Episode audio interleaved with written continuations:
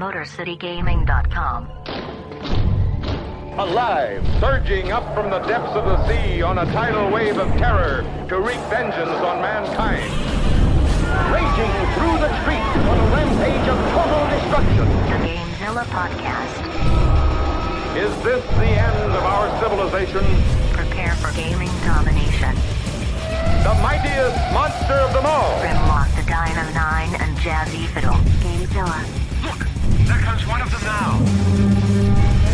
Welcome to the Gamezilla podcast, your last line of defense in major gaming news. I'm your host, Grimlock, and with me in the Gamezilla studios, Jazzy Fiddle. What is going on? Welcome, welcome. And of course, let's not forget the producer of all producers, the man, the myth, the legend, Dead at Night. I am the people's champion of podcasting. Mm-hmm. That's what I am. Yep. Yeah. Podcaster for the people. Yeah, we only we, we know you're the people's per, the, you're the people's person. I'm the people's you're producer. the people's champ. So we know you can't do anything else, and you actually don't really do anything with this board. You just keep your hands on it. But you're you're the people's champ. You, know, we gotta we gotta keep you here. I'm like an awkward nerd who's getting a picture taken with a hot female celebrity. I do the I do the hover hand, like you know, put my arm around the shoulder, but like the hover hand. Is actually what I'm doing with the soundboard because I'm actually intimidated by it. So I just do the hover hand here. Makes it look like I'm doing work, but I'm actually just creeping.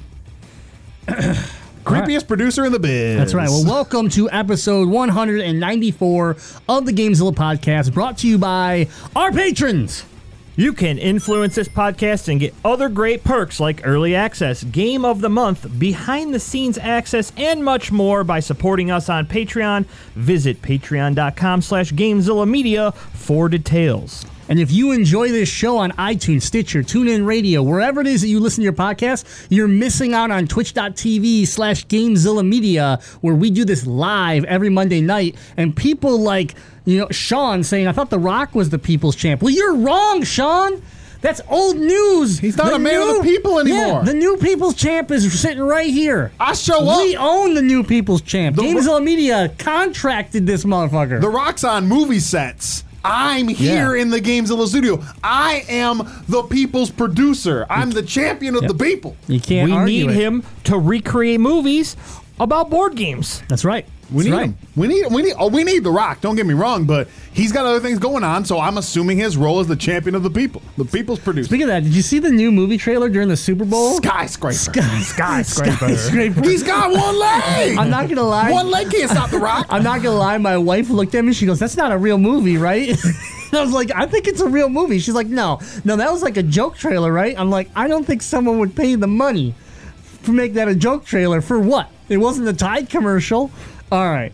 Everybody thinks the uh, Crocodile Dundee uh, trailer's uh, spoof too. It is. It's not a real movie. Yeah. It's not? No. They literally show that it's a Oh, yeah, yeah, Australian yeah, yeah. travel. Travel, car- yeah. Yep. Yeah, I remember. I was Hey, disappointed they I had, was into it. They had him. They Yeah, had him yeah. fooled. I didn't All right. I didn't watch the commercial, so All right, all right. Let's um, let's get into this. Uh, we got to start with some team talk. So let's switch up the tunes, Ooh. switch them up. Boop boop boop boop boop. Ah, that's right. Jazzy Fiddle, how the hell you been doing lately? I've been doing good. Um, tried to play some Fortnite, but the servers were down like 14 times this past week, and that's all the times I wanted to play. We played for. Wait, did you not play Fortnite with us? No, I did the day before. Yesterday we're down during most of the Oh yeah, day, you never so- played that. Oh yeah, yeah, yeah. never- I yeah. never logged back on Yeah, we got to play when I lost. got we out. got Yep. lost into league. Yeah, so a little bit of league, um, getting some new people in and starting it up, and Brand new people. Yeah. Sheriff of Patty playing his first ever match as a league. He's hooked. The drug is deep in his veins. I hope he is. I hope he is. He seems hooked. He's Uh, he's an asshole enough, and he's and he's a troll. So like he fits perfect in League of Legends. Yeah. Like it, like it's the it's the love letter to Sheriff. That's all I got. Oh, That's- this that's- music I'm done. So good. You Um, hate this music. we only play this music because we know how much you hate it. I play it out of passion for the song. That too. The Wii, the Wii shop's going away soon. We need to let it live on and endure here. That's right. That's Gamezilla. true. I picked up uh, Shoe on the Nintendo Switch. Played through the first level, and Is that, uh, is I'm that a it. Nintendo Labo where you build a shoe Yeah. out of cardboard? Hey, do. hey, wait a second. So you're telling me the cardboard shoes I've been wearing since I was a kid are now becoming in style? Yeah, you're you're in luck. You You're guys always luck. call me cheap and poor, but you're poor, not just but- a loser anymore. Now you're actually hip. Yeah, you, It's like dad bod all over Yeah, again. you know? cardboard shoes and a dad bod. I am sexy. JT brought me back to the Super Bowl. That's right. Uh, other than that, I did play a little bit of my first ever um, Telltale series in uh, Batman. The Batman. Your The favorite Batman. superhero. Yeah. Um, he I don't admitted. know. He said, "Yeah, yeah." He didn't say he's not a superhero. Two I don't- five. We we got you here. I don't really God. know how I feel about it yet. Um, I haven't played that much into it, but uh, the story so far is really good. I just don't know if I'm going to be able to make it through a whole game of just like clicking directional buttons and comboing them with one of the X triangle square circle to do the actions in the game. So, um, interested. I'm gonna still put some more time into it, but um, I'm not quite sure exactly how I feel about that genre of games. Yeah, it's it's a it's okay. Like I I'm hit and miss with it. There's certain ones I really like, and then I'm and then so I think, oh, I'm gonna like I'm gonna love them all, and then I'll go play like Back to the Future or something like that from Telltale, and just like get through one chapter, and I'm like done. Nope, not gonna play this one. I So think it's I- hit and miss. I think once I play through it, because I think I'm gonna I'm gonna give it at least the whole first chapter or story or whatever they are they're calling those, um, and then I kind of want to go back and play it again, and then choose different decisions than I choose the first time and see how it affects the actual outcomes. Yeah. So, So- some of them, and that's the other thing. I think that's the problem with this with these games is that some of them actually have a drastic t- change, and certain ones you can play and and it'll have four different options. You can go play it four times, and it'll result in the same thing every time. And it's like, well, then. What the hell? What the hell's the point? You know, Yeah. like uh, the Game of Thrones series actually is very linear, where you actually can't break it away too much from the story they want to tell you. Oh, that's yeah, Yeah, I don't so- like that at all. Um, it's interesting, but uh, I had a question for you for shoe, right? Because Yeah. I, I picked up shoe, and I uh, last week I think I talked about it where I- it felt kind of like a mobile game on my Switch. Like, did you get that sense? The I agree with everything you said as far as like the the like HUD where you're like picking your level and going into it. It's very mobile game-ish, and then in the level it just goes you know side scrolling platform basically. yeah. Okay. So I could see where you see the mobile aspect of the actual leveling system. Yeah, I don't it's know why almost it- like it bugs plus it has like oh you gather these and if you don't gather like you have to gather these six owls and if you don't gather the six owls then you can go back and replay the level to try to gather the six owls. Like, yeah, that's the other, that's the other problem is that the the things you gather don't seem to matter. So like. I kind of get to that point where, like, the first couple levels, I gathered all the owls, and then after it, I was like, "Oh, I missed two that level. Fuck it. Yeah. Oh, I missed four that level. because I've noticed Fuck yeah, it. it. doesn't do anything like it doesn't do anything as far as like power you up or anything. Yeah. So it's just a completionist type of thing. which and feels mobile-ish to me again. Yep. So collect all the coins, and then collect all the pink coins, and then collect all the black coins. yeah, and then you'll unlock the teal coins. Yeah, exactly. So, um, but anyways, anything else? No, that that's all the gaming I really got in. Deadeye, what have you been up to? I'm having a little bit of a crisis, boys. I came to the sad realization yesterday afternoon after doing some some soul searching that the video game industry doesn't care about me whatsoever. Doesn't care about you. It doesn't care about anyone that buys any of their products. In general, the big game publishers don't care about us. and I I reached this in my continued struggle through playing WWE 2K18 on the Switch, which was donated by Testonomics and Sci-Fi AJ. Um, small aspects of the game I've been enjoying. It is the laggiest, most broken, trashiest major release video game I've ever played in my entire life. And you guys know that it's my deal playing poorly produced video games. And this one, this one's the cream of the crop to the point where I I can't understand how this was allowed to be released. How someone at 2K didn't step up and say this is an unacceptable product to put out. How someone at Nintendo said absolutely not, you cannot put this game on our platform. It is not playable in many regards. And so like it's super clear that 2K was far more concerned with making money than they were about actually putting out a product that's remotely acceptable. It's com- it's complete garbage. I Um, saw the video on your Instagram page, and at first I thought you took like a one second clip and just like back and like looped it for like ten seconds. Then I realized, oh no, that's just a 10 second clip of how glitchy it is. And and there's there's small aspects of the game that are fun, like the, just one on one pick two wrestlers and fight. Like the very basis of it is fun enough, but you try to go in that story mode, and the load times are abysmal. All of the uh, the cutscenes glitch out, and you know if you need to kick out, if you're like trying to not lose the match, it's a it's something that involves precise timing. When the game lags and you just lose because the the game runs so poorly on the platform, it becomes unplayable. So I agree with you about about um, being upset about this, but and, but I think I like.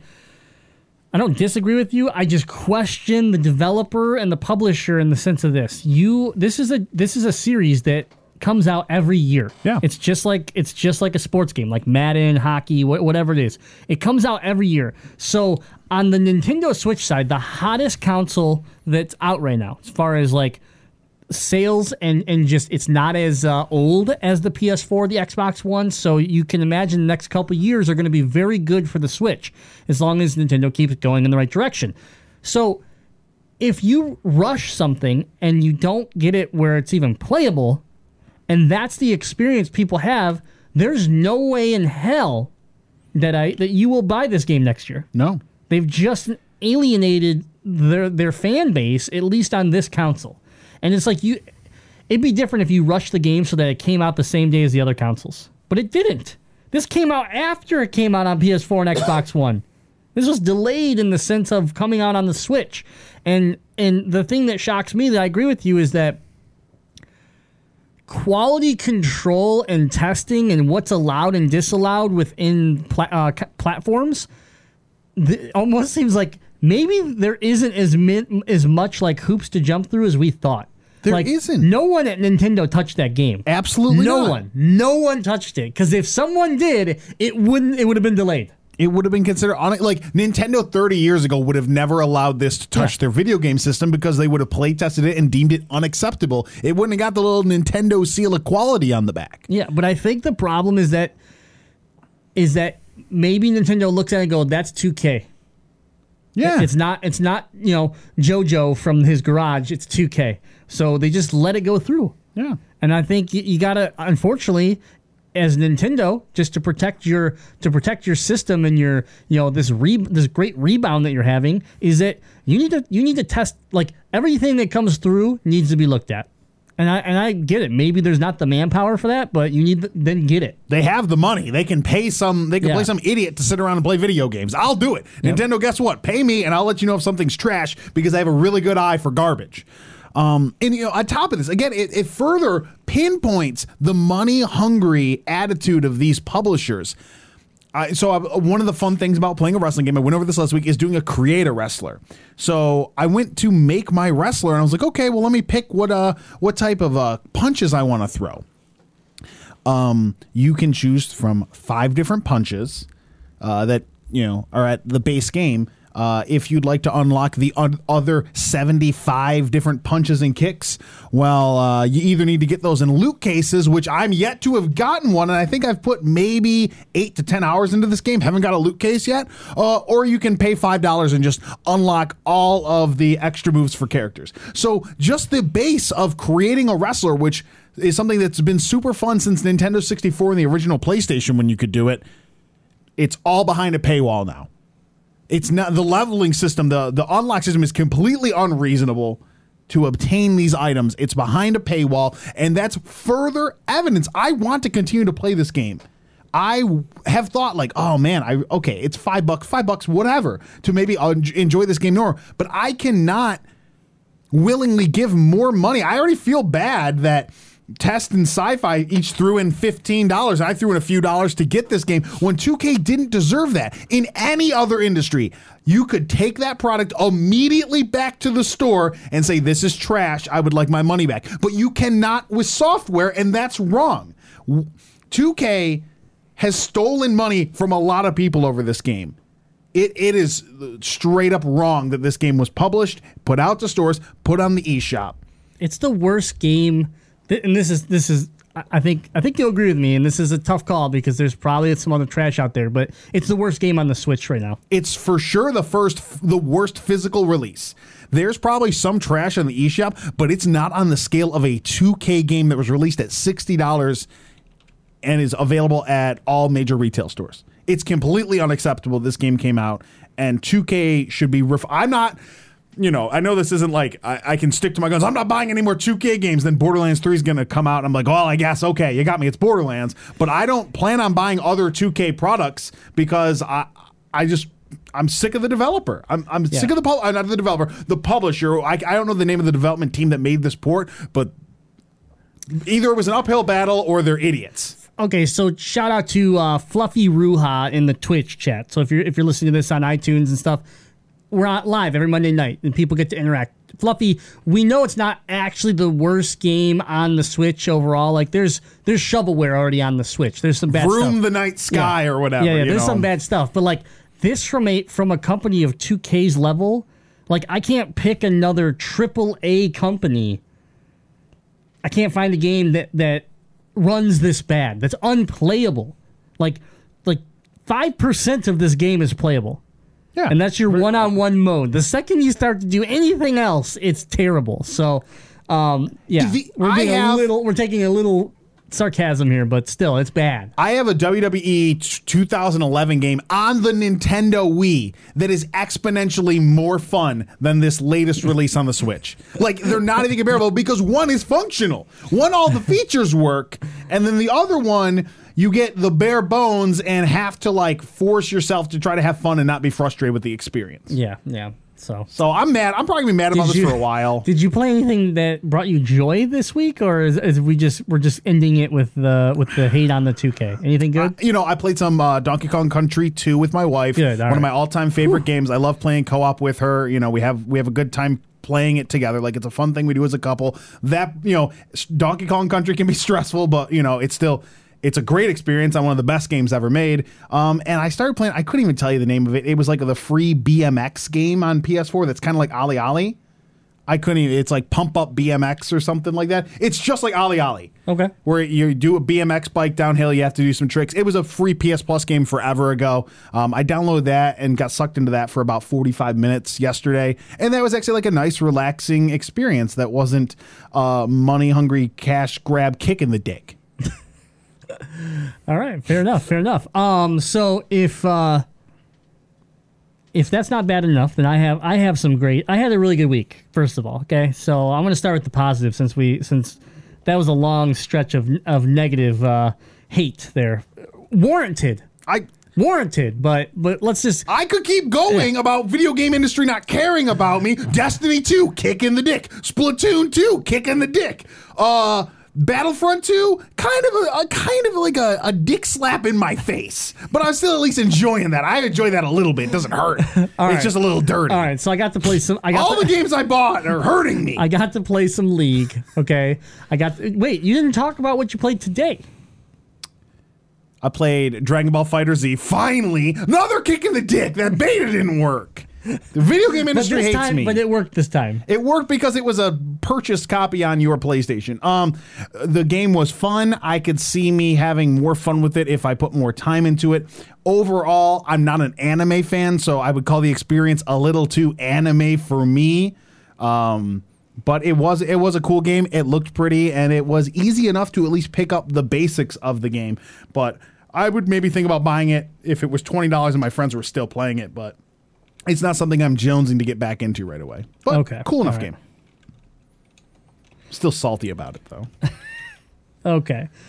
Um, so I got to play Dragon Ball. We'll just we'll just get this out of the way. I got to play Dragon Ball, and I've been enjoying this the uh, the story mode. I've been you know I've been having fun, and and one night, uh, several people that bought the game, and we play on PS4.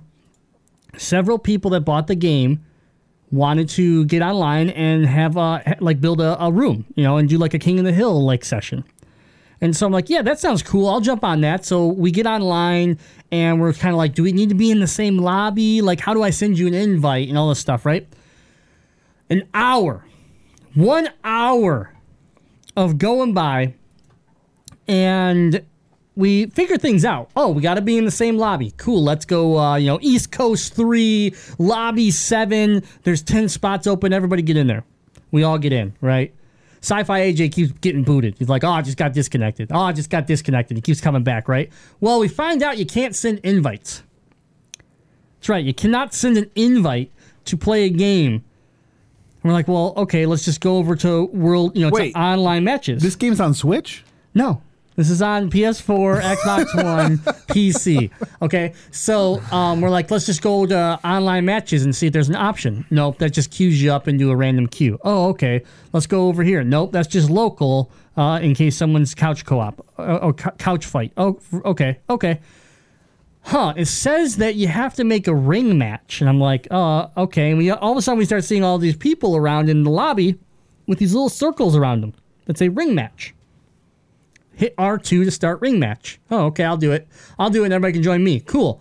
R2, my settings come up. I set everything I want, how many players, if I want a passcode, all that stuff. Hit launch. Ring shows up around my character. Everyone walks inside the ring, hits the X button. That's how they join my lobby. Okay, this is PS2 fucking 1998 level shit. Okay, let alone we're joining Dragon Ball Budokai 3. let alone we're joining lobbies that are fucking like 64 player caps. So it's like it's like it's like lobby 1 through 100 like you it literally feels like a ps2 game. So everyone's going in my side my circle hitting the x button and says no rooms available. I thought what? No rooms available. I'm like did i set change in the settings thinking something's wrong? No rooms available. Okay cool. You make one. Maybe there's something wrong with me we got Sci-Fi AJ makes a ring. Everyone tries to join. No rooms available. We're like, all right, let's go run to these randos. Going into these randos people that have rings set up. No rooms available. Oh, this guy works. Next guy's broken. Oh, this guy works, but he's only got it set to two players, so I can't get in there. Next guy's broken. Xander gets on. And Xander is a is probably one of our best like fighting uh, game you know players. He he launches, no rooms available. Sci-Fi walks in, hits X, he's in. So now Xander and Sci-Fi are in the room together. Uh, Five Mile Rick and myself cannot get in this room. So I'm reading online that this is a huge issue with the game and that the the workaround, the temporary workaround, is you got to reboot this the game. So you got to back out, shut the game down, relaunch it, come in, try to get in. If it gives you the error, back out, shut the game down, relaunch it until you can get in. I had only had to do it once, and I got in. Uh, Rick had to do it twice, and he got in. Now here's the kicker: as long as you stay in the room and you don't get kicked out because the servers crash all the time, then you're good. But the second you leave and you come, try to come back, you're gonna have to reboot the game again. Now, yes, this is something they could fix, but right now this is a major problem I'm having. It took us 45 minutes to an hour before we had our first match.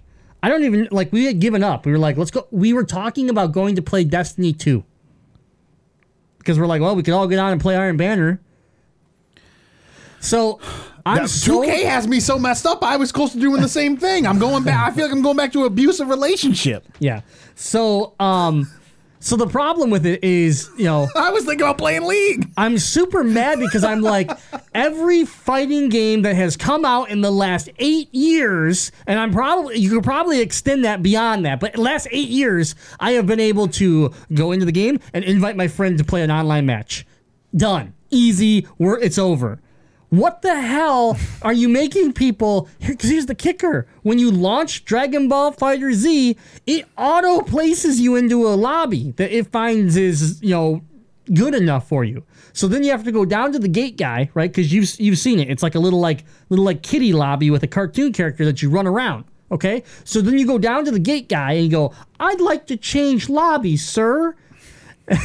so then it kicks you back out, and then you pick your lobby. So then you're talking to someone in the party chat, hopefully, because otherwise, how the fuck are you going to find them in the 17,000 lobbies that exist because only 64 people per lobby?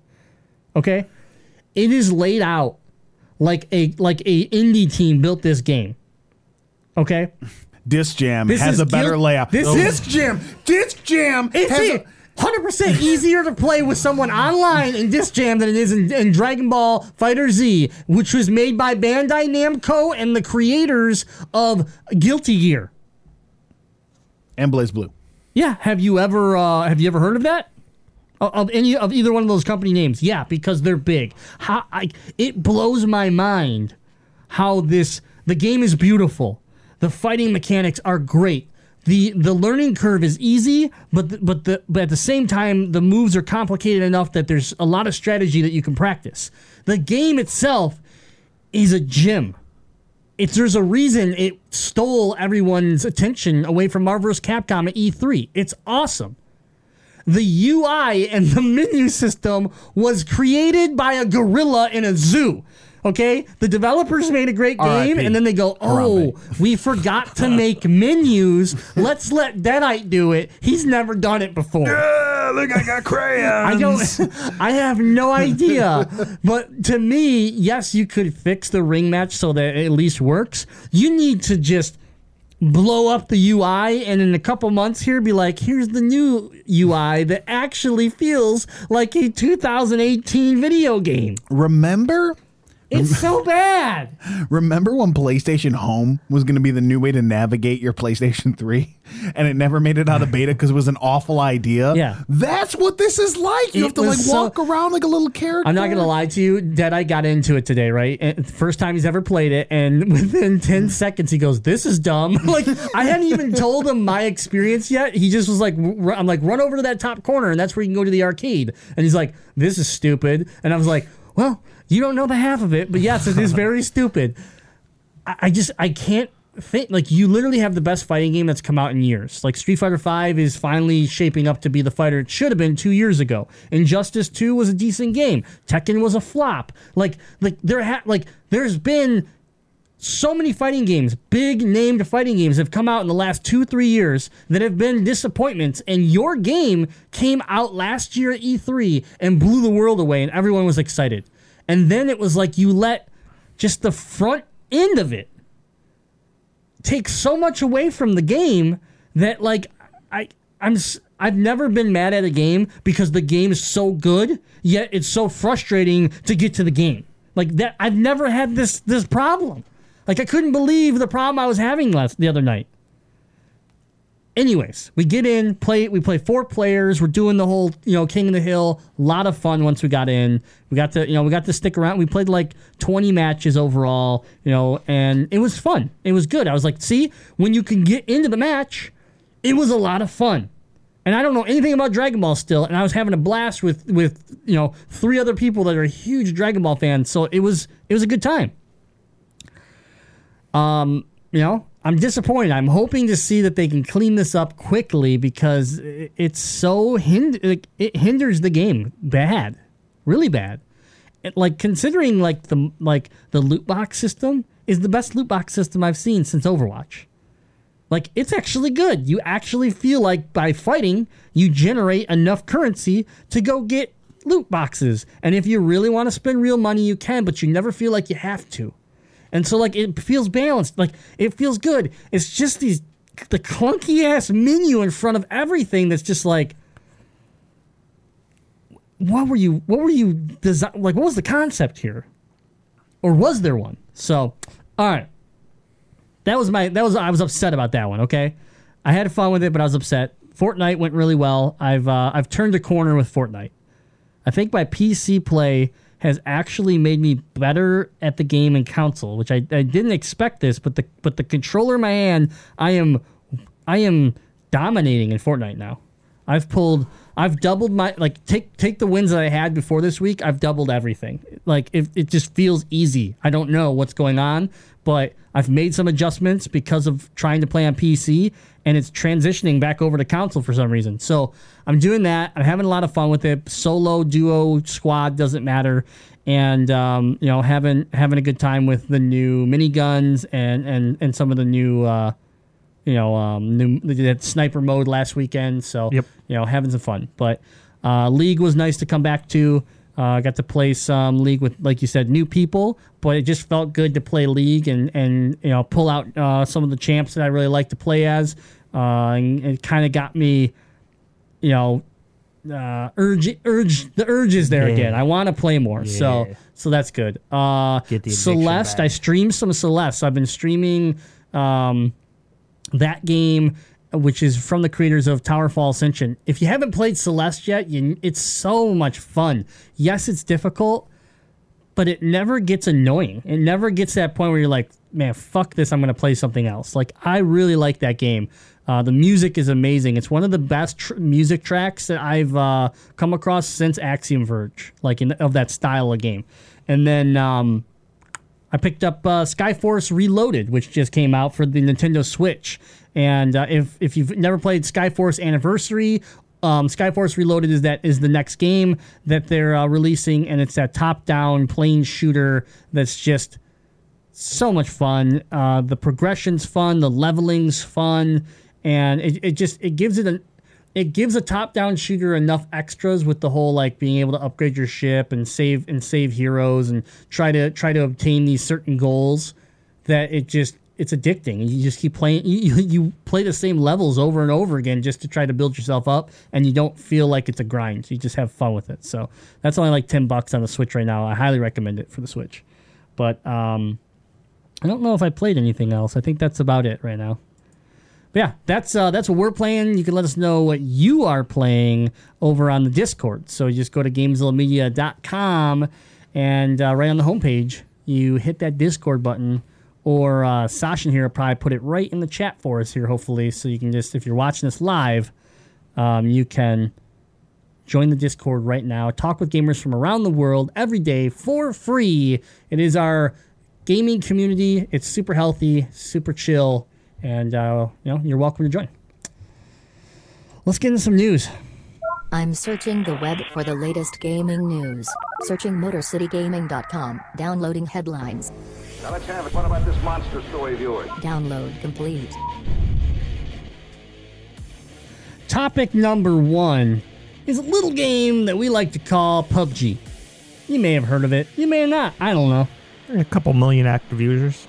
It. Yeah, but there's some major problems with it, and we've talked about it in the past. But there's been some reports that in the month of January, just the month of January, 1 million accounts were banned due to cheating. And the crazy thing about that is the problems are still happening and getting worse. So, uh, I wanted to take this this this first topic to talk about the you know a little bit about the news, but also the state of this game and if they can't figure out a way to to calm this down, what's the future of this game you know look like? You know what realistically we're, we're already seeing people leave this game. We're, and, and in all honesty, it's one reason why Fortnite has had some success because it's you know I still want to play a battle royale game. What are my options? You know, that are at least near at the same caliber. Hopefully, it's Fortnite. So, one million cheaters banned in January alone. Um, player battlegrounds anti-cheat measures continue to be rolled out in the various updates, uh, with over a million people banned. The stats come from BattlEye, which is a new program. I don't know about you, but um, BattlEye was I don't want to call it forced upon me but it was for, it was pretty much forced upon me to install on my computer. It's just it's a new it's a new program that launches. It, it now sits underneath most of these games. It, like when I launch League, Fortnite, any of them, it launches Battle BattlEye now, and it's just just this thing that scans and analyzes not only you, but it analyzes the people put, that are fighting you. So that way, if something happens weird to you, it captures that and can actually catch Can that actually person. catch that person. Yeah. So, um, so BattlEye Big brother. shared. Yeah, BattlEye shared that over 1,044,000 cheaters were banned in January alone. Unfortunately, bans don't seem to be resolving the issue as things continue to escalate. Quoted by the company. Uh, back in November, they we also talked about how 100,000 players were banned over a single weekend, and then an, um, another wave of 100,000, and then of course the, the month of January they they just obliterated a million people. Um, fighting cheaters will always remain um, and never be solved completely. BattlEye tweeted at the end of last year, especially in the most popular battle royale game. Further anti-cheat measures are uh, were rolled out at the end of January on PC uh, with the latest update. So we'll have to see how effective they are out in the wild the coming weeks. I can tell you that Doctor Disrespect came back today. Okay, and I was Yeah. watching the stream. Full head of steam. Yeah, I was watching the stream, and sure enough, I'm watching cheaters kill Doctor Disrespect. I mean, to the point where it's so damn obvious that the you know they're looking the wrong way, their bullets are flying the opposite way. It, it, it's all hacked, you know. And he's reporting these accounts, of course, but it's like this is rampant. This is a huge problem for this game, and unfortunately, in a game like this, like all you have is online competitive play. That's all this game is. And if you can't create a fair playground, playing field, you your game's doomed inevitably. I don't care how successful the pro circuit gets. Like the game's in trouble because no one's experiencing this type of this type of cheating. CS:GO, Fortnite, like I don't care where you look, League of Legends, like the cheating doesn't isn't rampant like this. Especially after you ban a million people and it's still getting worse. Yeah. You banned a million people. Especially if you're trying to go pro with this game. Like if you if you have a, a tournament scene as big as theirs is right now, you have to put an end to this because the cheating is going to get people to stop playing your game. And I don't know about either of you guys, but if I didn't play League of Legends, the likelihood of me to going to your event or watching you on Twitch every weekend and stuff like that would probably be way lower than it is. You had a face. I don't know. Did you want to say something, Deadite? I mean, really, this just highlights my feelings all along. PC gamers are bad people. Just the PUBG's scum on and- Xbox though. Yeah, but I'm sure the ch- I'm sure no factual evidence behind this. I'm sure there's way more cheating on PC. I mean, P- PC players are the scum of the earth. I mean, to be fair, to be fair, there's like almost 100% of the cheating is is being done on PC. Yeah, because, bad people. because you can run the thing about PC gaming, right? Is that you have a is that you're yes, you have a game playing on this device, but you also have a full fledged computer to run whatever program behind that you want. You can't do that easily with a console. Yeah. So, um, yeah, I mean, it's a problem. Oh, you got a bug. You got a friend. Oh man, that was your buddy. He was whispering in your ear a secret. Hooney sucks. Play Say. Fortnite. Uh, yeah. Um, so, anyways, PUBG has already seen a slight, slight decline in uh, user base, and could how? Did, oh man, a, a question that can't be answered. What do you think is going to happen with PUBG? Like in the next six months here, what can what can happen? Because if you ban a million people and it doesn't seem to cause even a concern to other cheaters, you're in deep shit. Uh, they have to do something this quick because if they don't within the next six six months, their game could potentially die because there's at least two battle royale games in the making now that are supposed to release this year that are just gonna gain all of your following that you lost, and they're never gonna come back to you. We're gonna see this as one of the greatest rise and falls in the history of video games. I think I would ne- I would never play a game that has the reputation of being this overrun with an unfair playing field.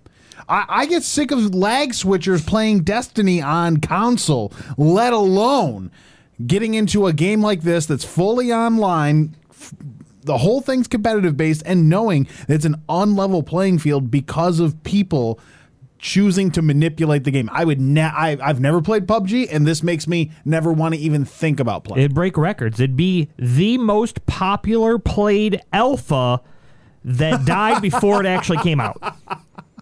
I mean, it came. I thought, I thought it was officially they're past it 1.0 is, it- oh now. It is. They're out. So, but I mean, in, in all, yeah, you're right. The the problem with this game, and I can I can agree with you that this could be one of the biggest rises and then crash and burn burn that we ever see because if you're not getting cheaters killing you, then your game's crashing because of bugs. If your game's not crashing because of bugs, then you're rubber banding where you can't you can't properly spread out the hundred people that are dropping on your map properly. If that's not working, like like it's not just the cheaters. The game has enough problems as it is, and it's a live, expanding, growing, ever changing, you know, organic game. It's like League. League always changes. You got the meta changes, the the the nerfs and buffs. The just it, the game that we're playing right now will not be the same by the end of the year. And so my whole thing is that if you're you're always dealing with that plus you have this on your shoulders of this of of the worst ever. I think this has got to be the worst ever when it's come to cheating. Like I don't think we've ever seen anything this bad.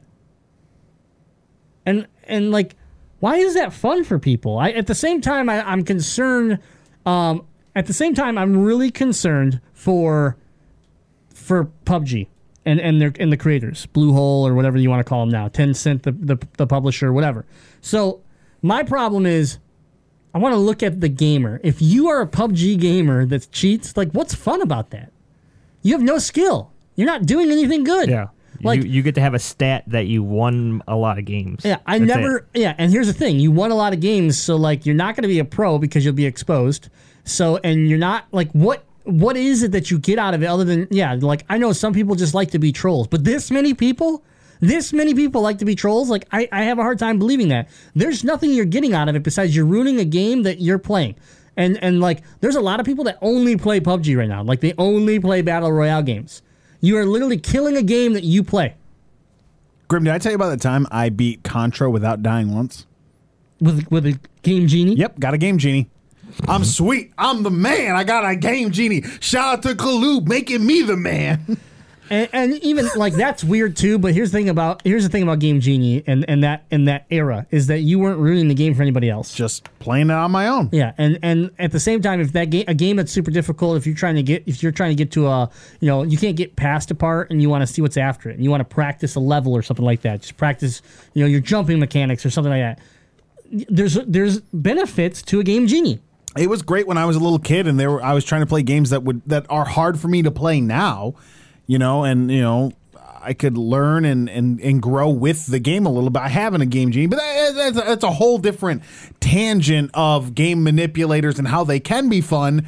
Uh, it's not at all the same as if uh, let's fast forward to the mid 90s. If I were playing GoldenEye and I somehow set it up where I uh, couldn't die playing GoldenEye, but my four friend, my three friends I was playing with could, and then I bragged about how sweet I was, or I got all the enjoyment out of playing GoldenEye because I had a completely unlevel lane. I watched I watched a kill today of a guy because because also remind you they added kill cam.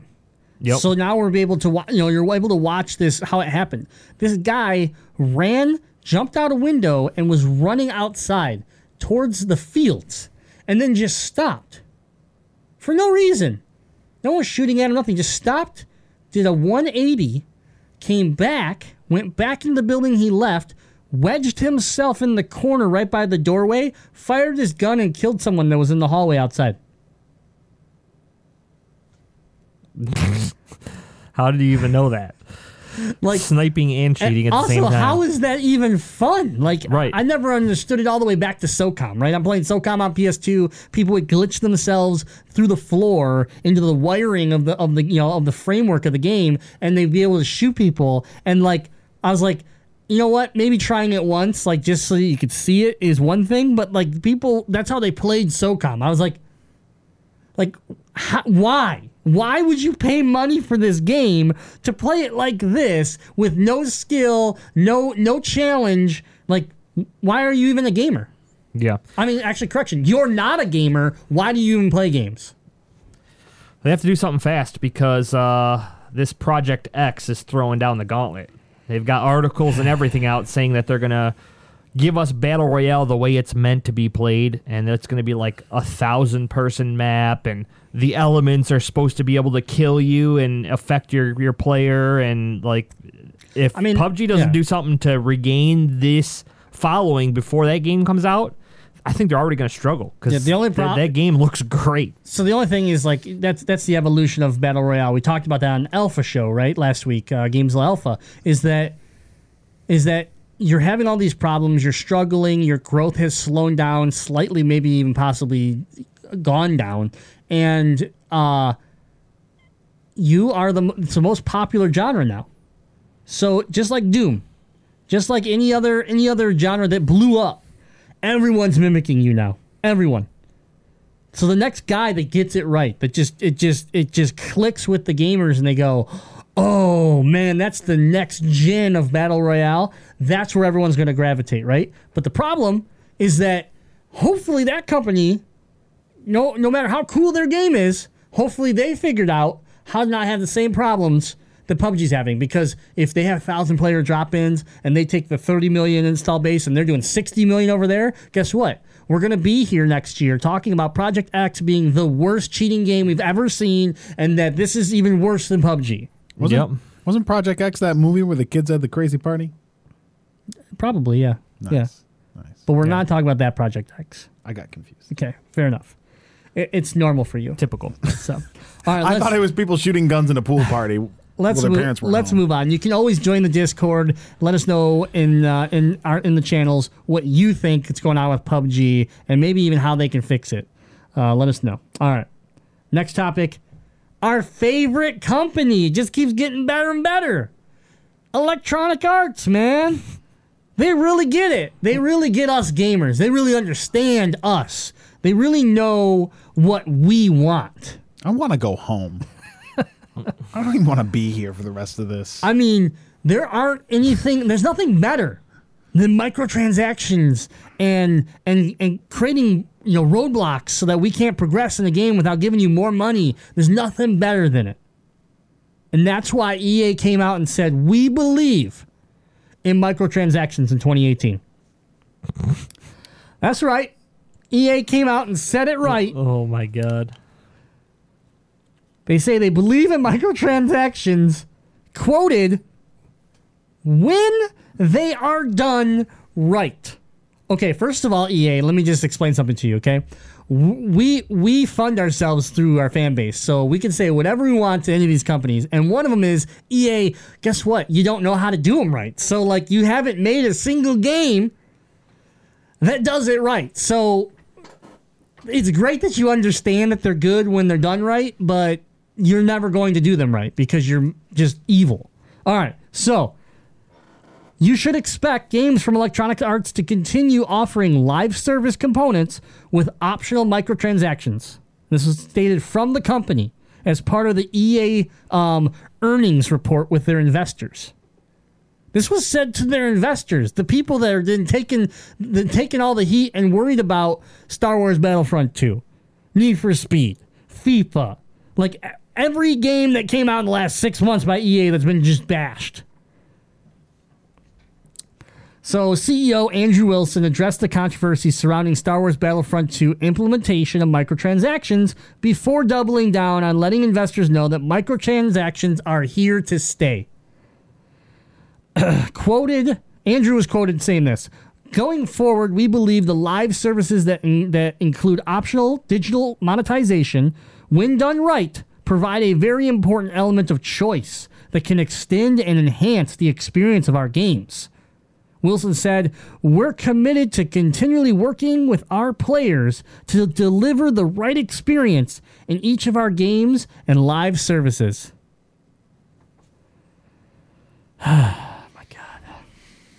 I believe that EA might be correct about this. Meaning that they're not. They're absolutely 100% not. But I believe in the fact that they could be maybe one day. For Battlefront, yeah, yeah. Hence the awesome wording that they put at the top of this article. Wilson went on to say for Battlefront 2 specifically, he quoted, It definitely was a learning opportunity. Oh, God. a learning opportunity. EA decided to temporar- temporarily remove all microtransactions from the game, due in part to the uh, community. Uh, well, uh, how do they put this? The sentiment and community data coming out of the beta and early trials. oh, uh, not the most downvoted Reddit post of all time and just true hate towards you. That that wasn't it at all. It was just you know data that they received back from you know people that enjoyed the game but just wanted it to be a little bit different. Okay, Reddit downloads are data. Just saying. yeah. So microtransactions are coming back, referencing Star Wars, scheduled to return in the next few months. Better get your uh, Battlefront 2 in before Here's that. what- here's listen, where- listen, listen. Everyone could go buy as much star cards as they want it's not going to make me worse. Yeah. I'm already awful. Here's the thing, though. They're coming back in two months. And that's where he left it. He didn't explain how it's going to work. He didn't explain. Oh, of course he he didn't. didn't. He didn't try to like make sure the investors were comfortable with it. He just says it's coming back. We're gonna we're gonna fix it. It's coming back. So here's the thing about about microtransactions, and it's why companies are forcing them. Right, the EA's forcing it. It's not done right. It's not when they're done right. They suck. Okay, they suck. Period. You don't enhance shit. Okay. You, there's no enhancement versus me saying it's all in the game and there's an in-game currency that I can earn to buy this stuff the more you play. Or, hey, pay me real money and you can get it. There's no enhancement there. It's the same thing. If I tell you there's 20 extra items in this game and you can earn them by playing the game, or there's 20 extra items in this game and you can buy them, there's no enhancement. I'm sorry. Buying it and getting it quicker isn't an enhancement you're just you're just feeding into people that don't have patience and if so, if that's the type of customer you want it will only continue to get worse and you will only continue to try other ways to even make it where hey if you buy this game for 60 bucks and then you pay us 99.99 you get the platinum good job you didn't even have to beat the game you got the platinum trophy you're the man like that's what it's going towards obviously that's ridiculous. But like that's what that's how that's the way we're moving. Okay. But here's why we do it, people. Here's why EA does it. Here's why all these companies are fucking you. We're looking at you, 2K. For the latest quarter, just the latest quarter, EA's digital net bookings for live services, which include optional add-on content, came to $787 million. Well, that's why they believe in microtransactions because all of the idiots out there are just feeding them cash. And a year-over-year ratio of a 39% growth. Holy hell! So that tells me that the gamers are as much to blame as these assholes that are giving them the option. Yeah. You can't sit here. I'm sorry, 39% is way too high. You cannot sit here and bitch and moan and say that this is wrong and then go give them money. Like, don't. You. This is why it keeps happening.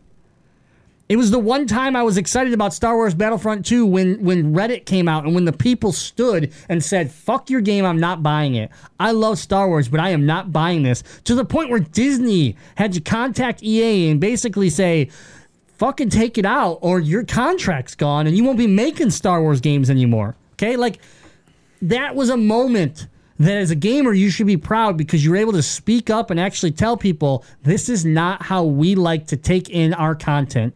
You are wrong. But unfortunately, $787 million in their bank account and 39% growth also shows them that they don't have to care. And that's where we need to make the change. Hi, Deadite. Hello. I see you're sitting down and playing some video games. Yeah. Um, I have this can of low carb energy uh, sustenance here. Um, okay. that uh, is only two dollars if you walk four houses down to the corner store and you walk in there. You can grab it out of the little refrigerator. It'll be nice and cold for you. Two dollars. Okay, $2. Or I have this can right here, Yeah. and you don't have to walk, and you can get it right now. Ooh. Twenty three dollars. Ooh, man. You know, uh, it's pretty nice outside, and a walk actually, you know, I bought these new walking shoes, and I thought, you know, I'm really going to invest some time in enjoying walking, but it's really hard to beat the fact that I could have it right here without having to put in any Yeah, effort. plus, I'm just going to let you know that the the art on this can that I have in my hand is exactly the same as the one down there. Ooh, so How's that for a selling point for you? So there's no difference. I don't have to put in effort, and I just have to give you, uh, you know, That's true. And I am not even going to open this more- can for you. Yeah. Like, there's nothing, no, no more benefit that I'm going to give you aside from you can have it now. But we're going to make the deal even sweeter. Next month, DLC drops that takes your brand new running shoes that you already paid for. Yeah, yeah. And adds DLC where in turn it adds little track tractors to the bottom of your shoes so you don't have to walk anymore. You can just coast. I could just go. oh Only oh, for like rollerblades? $99.99. It's like Heelys. Yeah. Except you don't even have to, you know, build up momentum. It does it by itself. So you're saying for a total of forty nine ninety five, I can have an energy supplement and wheels on my shoes and never have to leave my house. Yeah, and we'll call it a season pass that you have to pay for us every year. Isn't that great? Yeah, and it counts as exercise, so I'm in. It gets you everything you need. the energy so that you can walk down and get another can. And then, so that you don't have to waste the energy that you bought, we're just going to give you tractor shoes. Wait, will it make me better at walking to the store to buy energy drinks than other Absolutely kids? no. Oh, oh okay. oh yeah. Okay. By, by no means does it actually give you any advantage in your game. However, this can Wait, for forty two ninety five will make you better at the game. But we get to videotape you and then see the reactions of the players that you're playing against because we believe that we should be able to determine who you play against so that we can make them feel just bad enough that they're going to want to buy this same can. Also, we now own your soul. So this this whole thing this whole thing's a moot point because I forgot to mention you guys these sweet new running shoes I bought they're they're made by 2K so they're actually just trash bags duct taped to my feet so they called them shoes and they put them in a shoebox but sure Give enough yourself it's a toasty. Give yeah, yourself a yeah, toasty. it's uh trash bags taped to my feet hey 2K I'm coming for you it's gonna happen 2K gives you two shoe boxes. It'll be like there's one shoe in each box, Yeah. and then it'll be Not like, even. ah, you didn't read the fine print. We said All right. each box is a shoe. So there's a couple other things that I want to show you how how just like blind EA is to reality. Okay, so they basically um. It was quoted again from Mr. Wilson that we never intended to build an experience that could be seen as unfair or lacking clear progression. So we removed the feature that was taking away from that, from what fans were telling us was a otherwise great game. Wilson uh, continued on to say, "We are fortunate to have such passionate players that will tell us when we get when we get it right and when we don't. We're now working hard on more updates that will meet the needs of our players, and we hope to bring the, these to Battlefront 2's community in the months ahead." Okay, so there's that, right? So he goes on to add that while Battlefront 2's initial shipments failed to reach EA's projection or match the first game's out of gate sales, the game is still enjoying a lot of success. Fans have spent twice as much time playing Battlefront 2 over the previous game in the launch quarter. Wilson went on to say, adding that almost 70% of Battlefront 2 players tried the campaign. Okay, so first of all, that's what yeah. So first of all, you just told me that you sold less copies than your first game. Okay, that's bad. That's real bad because the first the first game was an empty shell. Yeah, and everyone was excited for it because no one knew what to expect. Though Yeah. we were all, everyone bought it. Everyone was just like, "Oh my god, Star Wars Battlefront's back." Less people bought it, but people play it more because you have a smaller, you have a smaller like fan base right now. Oh, and seventy percent of them played the campaign. Yeah, because no one wanted to play multiplayer. It was the only thing that was enjoyable in your game. I would have thought 100% of people would have played the campaign. It's so good. Yeah, the campaign is the best part of the game, in my opinion, because the rest of it's so fucked up right now. But Let me tell you why this this article bothers me so much. Because at this point, the Battlefront 2 ship has sh- sailed for me. I don't think I'm ever going to play Battlefront 2. Totally fair. However, I am super interested in hype for Anthem. and EA has the potential to just completely ruin that game. I'm so close to just becoming an indie gamer. I'm so close to being like, I'm going to play Nintendo games and indie games. And if eh, EA, 2K, Activision, any of these companies put stuff out, I'm just going to, I'm just going to not keep getting taken advantage of by these developers. I'm really close to that. And it's, it's WWE 2K that's pushing me to, to it's pushing me too far. Thi- and Battleborn, oh, God, Battleborn hurt, but ba- 2K. Oh, oh, oh! you're right. I finally oh, made the connection. I didn't. I'm so blinded when I hear 2K. I just think Borderlands, which is my love. 2K, if you screw me on Borderlands 3, so help me God, I will be digging shallow graves for each one of you to have wolves devour the scraps of your bodies.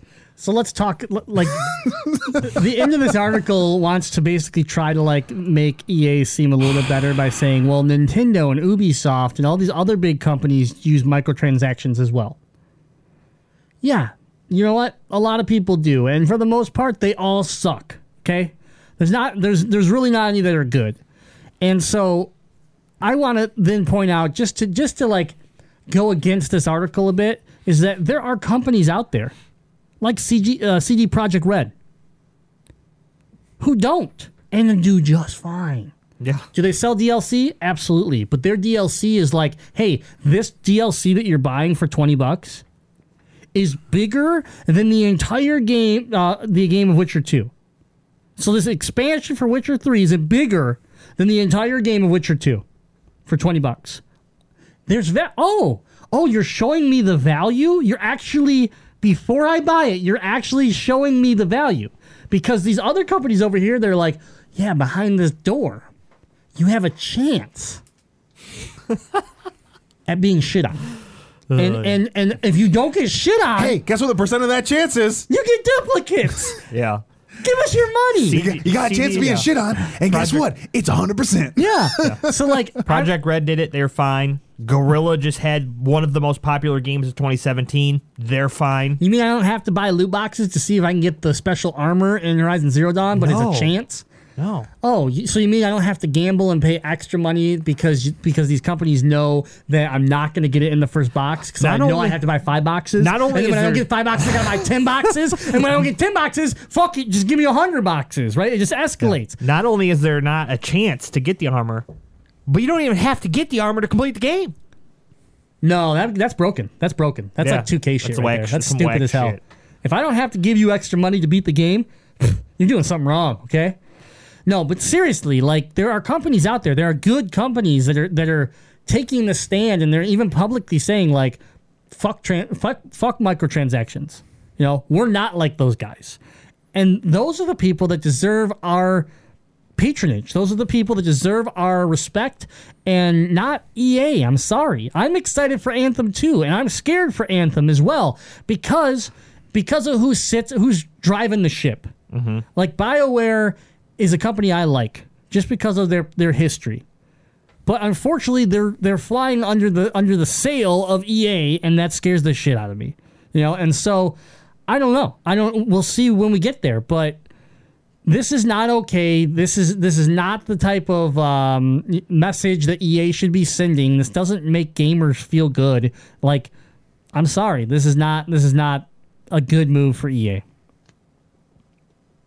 Take your eight hundred million dollars and go shove it up your ass. Yeah.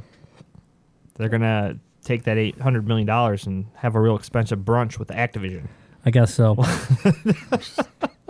All right, next topic is very interesting, and that's simply that uh, I think I cl- I closed it, but Microsoft rumors have circled um, a- around here for the last week, week and a half that they have started to, or er, they have been in talks and and talked and, and just internally talked about buying some major companies, basically just buying out and gaining this ownership of guess who? EA. First of all, Microsoft, let me just stop you right there. Don't do it. Yeah. Don't do it. You're doing so well right now. Don't go buy someone else. Yeah. Now, now EA wasn't the uh, they weren't the only ones. Um, EA, Valve, and PUBG Corp. Yeah. Now PUBG makes a lot of sense because you already got the exclusive. You're already working directly with that company and sharing uh, technology. Um, you know, like Sea of Thieves, water um, water mechanics are being used in PUBG, stuff like that. So there's already that relationship. So now is it, is it simple as we're just gonna buy it like we bought Minecraft? It's not a bad idea. Now there's the same. Now here's the thing: is that like we our first two topics were PUBG's got a major problem and EA is stupid as hell, and those are the two things. Those are two of them that you thought about buying. It's like no, but you know, could Microsoft become the parent company of something, and then and then help fix it? I mean, they'd had that's this is kind of this is, reminds me of like if you have ever worked in a retail environment, they say you can't transfer a problem, right? So if somebody's like not doing their job correctly or something like that, they can't get transferred to another store. Most companies have a policy that's similar to this. I feel like that's kind of what Microsoft is taking on. It's like, hey, you're going to buy EA, who's basically trying to rob everybody blind, and you're also going to buy PUBG Corp, which apparently has a million cheaters. More than a million cheaters. more they than got a million. rid of a million cheaters, and they have more cheaters than that. it's like they're buying all these problems, and they're going to have to fix it. Yeah, you already. That's why you they're already- walking through the it's like- grocery store buying Yeah. all the moldy food. Microsoft. here's the thing about Microsoft, right? They they had all these problems, you know, and and they've been working so hard at fixing their own problems that now that they're starting to run out of problems, they're like they don't know what to do. So they're like, well, we like having problems. Let's buy more problems. It's like We don't want to be. mentor some troubled youth if you like fixing problems. We don't want to be PlayStation. They're they got to they're coasting. Like that doesn't sound fun. We got to we need to work. We want to make it. We want to make it work. It reminds me reminds me of a meme I saw once where uh, the top of it said, "I asked my dad for a PS3 for Christmas," and then it shows below it where his dad took his PS2 and his PS1 and duct taped them together and then gave it to him for Christmas. That's basically what's happening here to Microsoft. It's like but it, but it is interesting because basically uh, a, a reliable source close to Microsoft uh, told Polygon the news with reports of internal shifts at Microsoft creating the necessary situation for ac- uh, ac- acquisition. Okay, so uh, quoted uh, was uh, Joost van der Aan. Uh, further told the Polygon that he expects more news about this soon. Uh, because of where we are in the life cycle of all these things, I'm expecting to hear Microsoft announce something very, very shortly. So the rumors are out there, but the big thing about this is that it sounds like maybe there's deals already being like signed. Like there's like a purchase could be going down already, and it's just starting to leak out now yeah. And it could be it very well could be an EA purchase. Now, when you think about that, Microsoft in one swoop could gain. Think about what they could gain from EA. Now I know we're, we just bashed EA, but think about the Yeah. IPs If they could that you would it, own yeah. in that purchase. If they could fix the problems that these Let's just say you don't even fix having. it. Let's just say you don't even fix it because You're guess picking what? up- you're picking Madden, up Madden is the biggest is the biggest NFL football game of all time, and you're not going to make it exclusive, but you're going to make all the money off of it. So for everybody that buys a PlayStation 4 copy, just like with Minecraft, you're going to make money off of it. Yep. So like, you know, Matt, you- you're pulling up all these sports. You're pulling up, you know, um, Anthem. You're pulling up Mass Effect. You're pulling up Dragon Age. You're pulling up like all these IPs that have been so popular over these these you know years, and we're, and we're only thinking it's Sims. Like like the it just never ends when you think of EA. Like EA, technically their IP library is. I mean, it's probably it's probably the biggest IP library that's out there. That's that's not already the Star Wars franchise. right now. You have the start. You have the contract, Titanfall. Yep. You know, like I mean, you you own, you would own all of it, and you could literally say, "Hey, yeah, uh, last year Anthem was talked about being you know this great game, uh, Destiny Killer, blah blah blah. It's a play, it's an Xbox exclusive now." Well, it clears my deal up. I'm still buying the game, and guess what? I'm buying it on Xbox. Like that makes my life easy. Yeah. But I mean, that's huge. I can't imagine what the per like if if EA gets sold to Microsoft, it will be a record-setting deal that we've never seen in the gaming industry ever. This will be the biggest payday we've ever seen. And a company like EA becoming owned owned by one of the big 3. That's huge. And then does that set forth the concept that Sony wants to go out and buy Bethesda? Nintendo wants to go out and buy like like does that start to happen? Do these do these companies out here that we still consider, you know, giants, but they're not first parties? Does the Right. does does the third party world start to shrink because the big 3 want to start to try to gain this ownership? Because let's be honest, it takes longer and longer and it's more difficult to deliver an exclusive game from a first party developer than it's ever taken in you know in the past. Yeah. Look- look at Last of Us 2. We look at Death Stranding. Like how, you know, how long is that game from the idea to delivery is it going to take? So now we now the idea is go buy go buy EA. Go buy Valve. Valve's a huge buy. Yeah. Half-Life, Portal, Team Fortress. Like I mean, Yeah. Dota? uh is Valve Dota? No. Oh, I thought they were. I'm, I'm not sure. I think Valve is Dota, or, or Dota is Valve. I mean, yeah, Yeah, that's Well, what- look it up. I thought so. yeah, I'm pretty sure. Um, Dota 2, ever heard of it? yeah, and then you know, and the and the PUBG game. the PUBG buy. it is. It's a Valve. Yeah, the I know PUBG things about stuff, guys. Yeah, the PUBG buy would be interesting because you'd be buying like the actual company. So even if PUBG started to fade, like whatever projects that company is trying to develop moving forward would also be Microsoft products. So it's really interesting. I think uh, I, I'm excited to see what Microsoft's doing because this comes in, you know, this comes in the, uh, you know, the wake of Phil Spencer saying, "We know that we have an exclusive problem. We are going to fix it. It's going to get better." And then we're like, "That's great, Phil. We love you."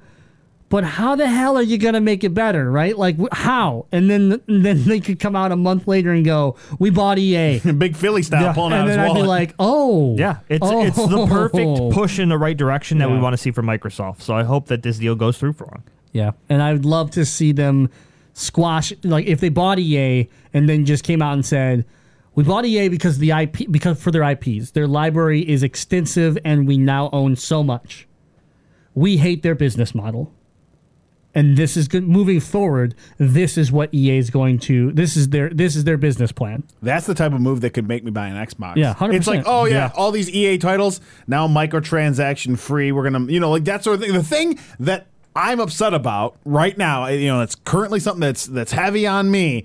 If Microsoft came out and said, "Hey, all these great titles are going to be available moving forward, uh, and we're cleaning up this huge issue here in the gaming community," I'd be like, "All right, I guess I'm going to shell out my 150 bucks or whatever to buy an Xbox One because they're you can buy one pretty cheap now, and I'm going to get in the Xbox world." It would it would just take something big to get me into it. Yeah, exactly. So, oh, all right.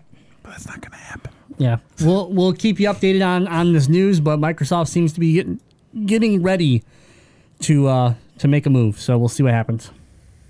All right, our last topic of the day is Anthem. The most anticipated game for 2018 is no longer coming out in 2018. Rip.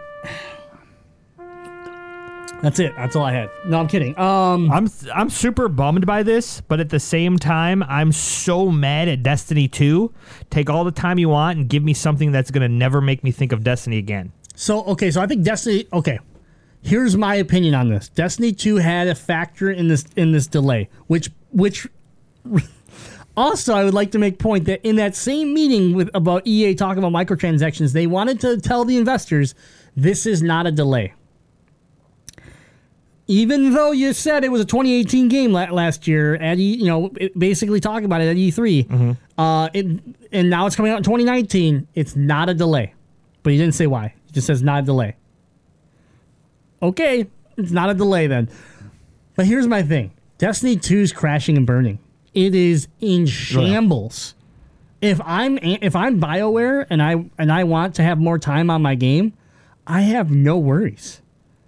There's not the concern that I need to get my game out as fast as possible to compete with Destiny before Destiny saturates. Destiny is struggling. It's dying. It's it's bleeding to death.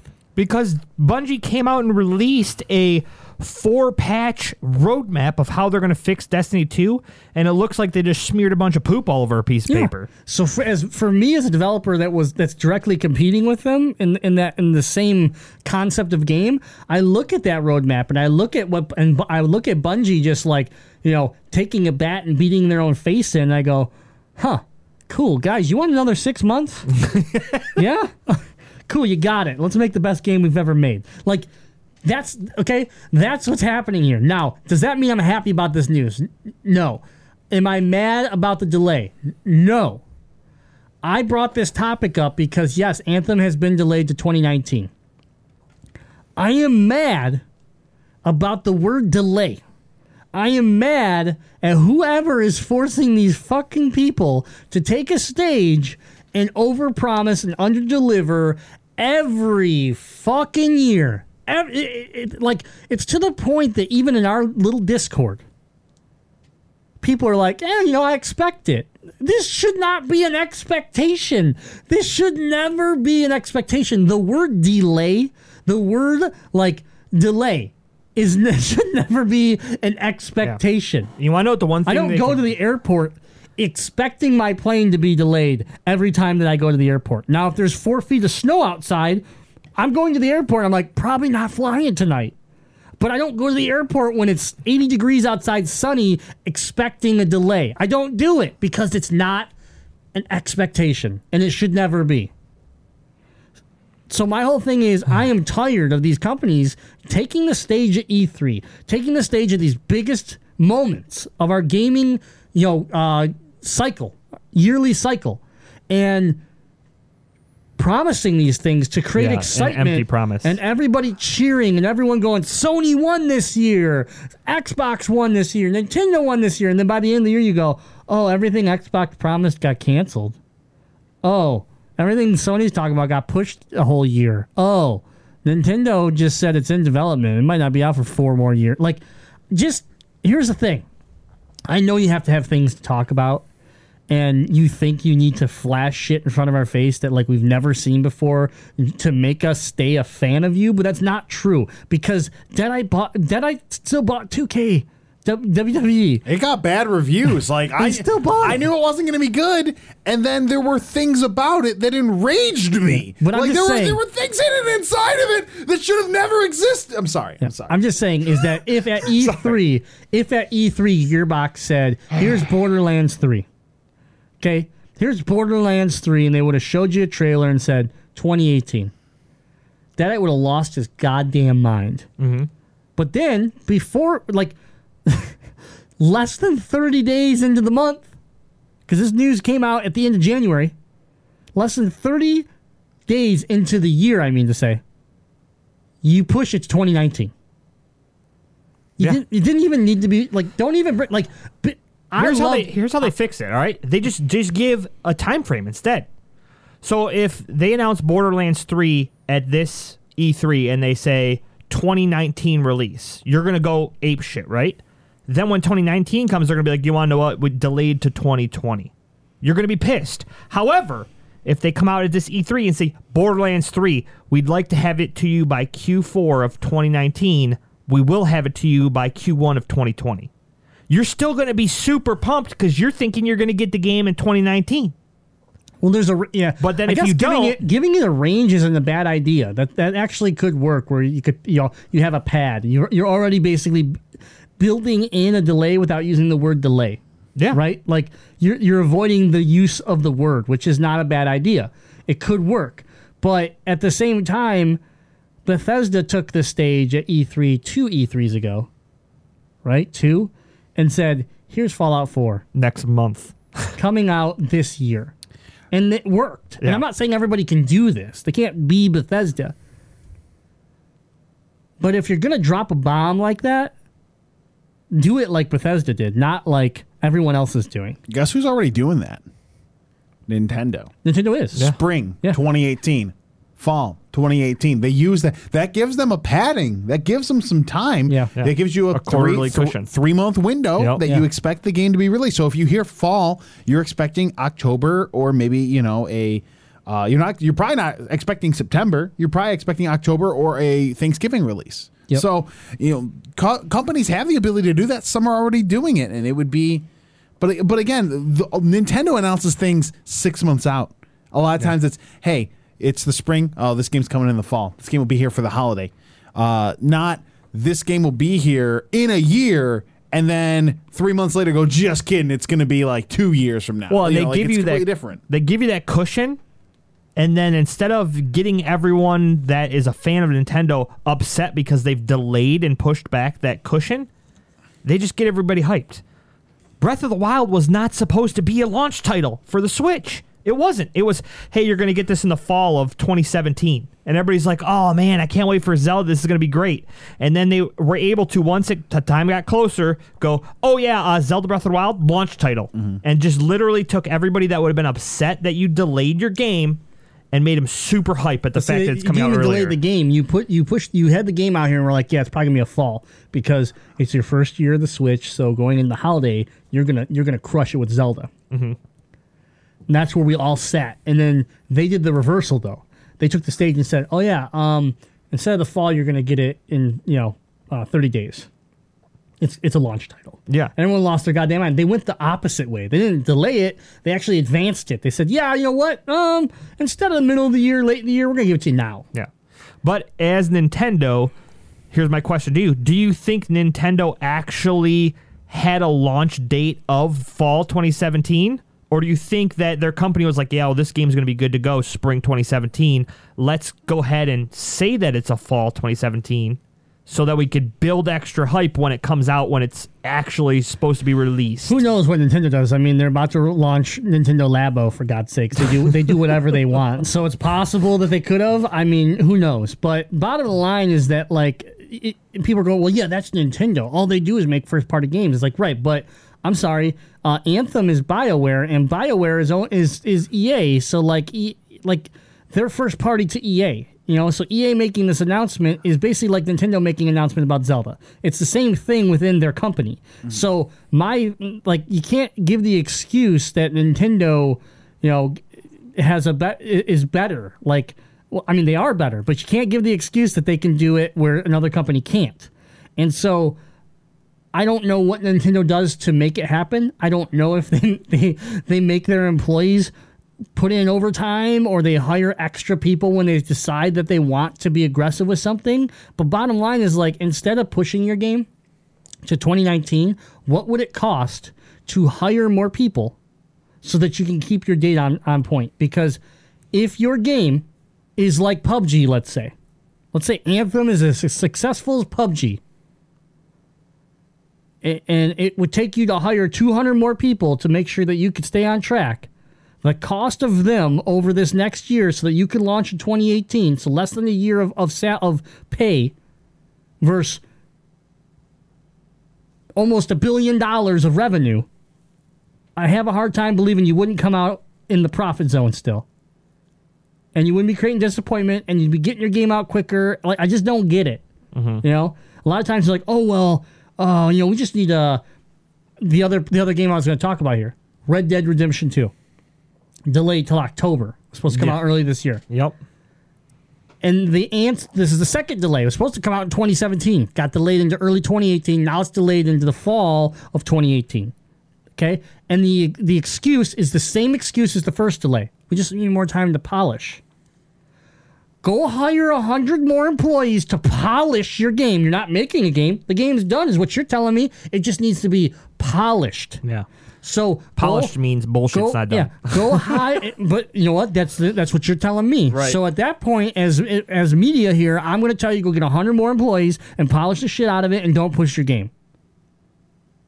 And some people are like, "Well, I really want this game, so take all the time you want." But the problem is, is that we're giving these companies this time. We're like, just take it till October. We love you, Rockstar. You're gonna make this game that we're gonna love, and then it's gonna come out in October after two delays, after almost a year of delays, because it was end of 2017, and now we're getting it in late 2018. So almost a year later than we were supposed to get the game and you're still gonna have problems. There's still gonna be bugs. There's still gonna be unpolished shit. Online's not gonna work. You're gonna like that's when I'm go. That's when I have a problem.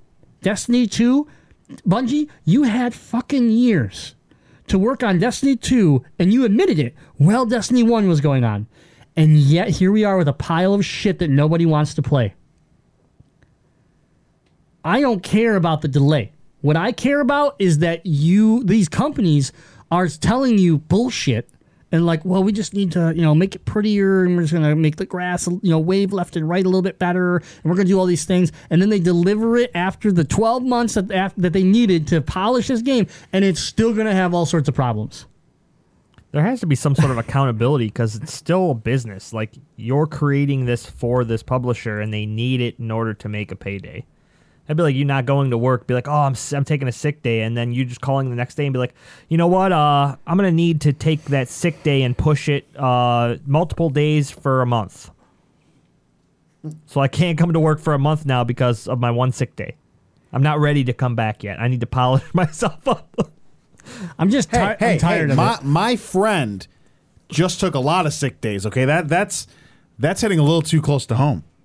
Oh, But I needed them. But you need him, and now he's all polished up. Yeah, he's he's good as super new. So I think what you're saying is the is the right idea. It can work. All right. Well, that was our attack on the news. For this and much more, visit GameZillaMedia.com and continue the conversation in our Discord community. Ah, go to GameZillaMedia.com, right on the homepage, click that Discord button. Talk with gamers from around the world every day for free. It is our gaming community. It's super, super nice, and we want you there. So, Jazzy, give, give us have some more uplifting news in the esports section. Perfect. Welcome to Summoner's Rift. So this is a little bit risky. Oh my god, Freiburg, are you kidding me? Ambition steals the Elder Dragon. Oh, let's break it. Damn! Alrighty, gentlemen. Before we get into esports, I would like to take a second to thank our patrons.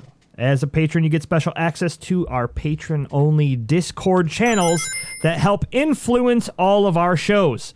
Join the Discord at Motors at oh wow at GameZillaMedia.com and get special access at Patreon.com. Stuck in the mud. GameZilla Media. That was the first time I've done it. You guys have done it way more times than I have. That's not true. Moy, Moy, Moy games. He said. He said Moy, Moy times. Muay Thai. I know Muay Thai. Yeah, I know I'm a Muay Thai killer. too. Let's go over our scores around the league. We have three teams instead of four. Started off at four and back down to three. Three teams in the league North American LCS that are tied for first place. One of them is good. The other two, eh, they're okay. Echo Fox has a five and one with a five and one record. Huni sucks. Huni sucks. Yeah. Huni sucks. Apparently not enough because they got a five and one record. not because of him. They have an 0 1 record because of him. No lies. And then they they are tied with Cloud Nine and Team Liquid. See now. DL win.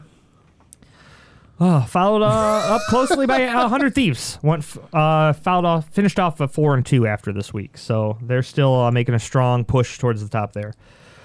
well, one of the top three teams that was tied for first in Overwatch did fall to another team this week, and Seoul Dynasty drops down to a six and two record, leaving the New York Trash. Excelsior and London Spitfire at seven and one each. C9, C9, which is London Spitfire. In case you don't know, there's C9, baby. Best of best, best of the best of the best. But the biggest news ever is the Shanghai Dragons finally increased their record from a zero win to 0 and 8. Still haven't won a game. wow. There's a couple teams in the Overwatch League that I don't think they should be in the Overwatch. I look I look at this franchise, the franchise like concept and, and how these people these teams are like guaranteed to be safe. And then I look at League, right? And I'm looking at like the Golden Guardians and like Clutch Gaming and I'm like, "Oh god. As much as this franchise might this franchise idea might be good, I'm seeing I'm seeing that this would be the bad side of it because these teams are god awful. I mean, like I don't even know how you fix it. Like you're fucked. You just spent millions of Yeah. dollars and you you are already firing your head coaches. Three weeks in, your your players look like like Jazzy Fiddle might be better than them. I mean, it is That's rough. It is bad. yeah. I mean, you're bronze five, and these people look bad. The thing about it is, is I've been I mean, watching you're a lot. bronze five. Definitely not and bronze these five. people look bad. I'm currently bronze two. Okay. No, but that doesn't mean anything because you're truly bronze five, and these people look worse than Jazz. But I've been uh, watching a lot of obviously the North American LCS. I always watch that, but I've been watching a lot of the Overwatch League too, just to see like, man, why are these teams so bad? and the difference, the difference is, is that the Golden Guardians in League do have an awful record because they, I don't think they've won a game yet either they have not. but they've actually in their games had situations where it's like, oh man, they could take this team, and then they make a mistake or something, and it like turns on them. Whereas these teams in Overwatch just get steamrolled. They get steamrolled. It's like they don't even have a fighting chance.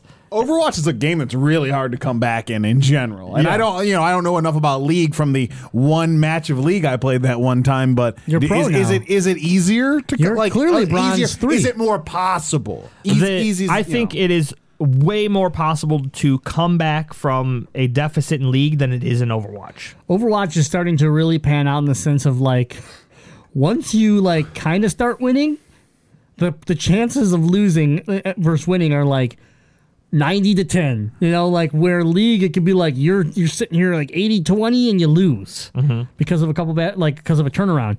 But like ugh, I don't know. League I, we we were concerned about this. We talked about it and and, and you've even had talks with like Cable about like do you get do do Overwatch series have to end 4 to 1 every time? yeah I don't see that because here's when you look at the score lines at the end, it's either four to nothing or three to two.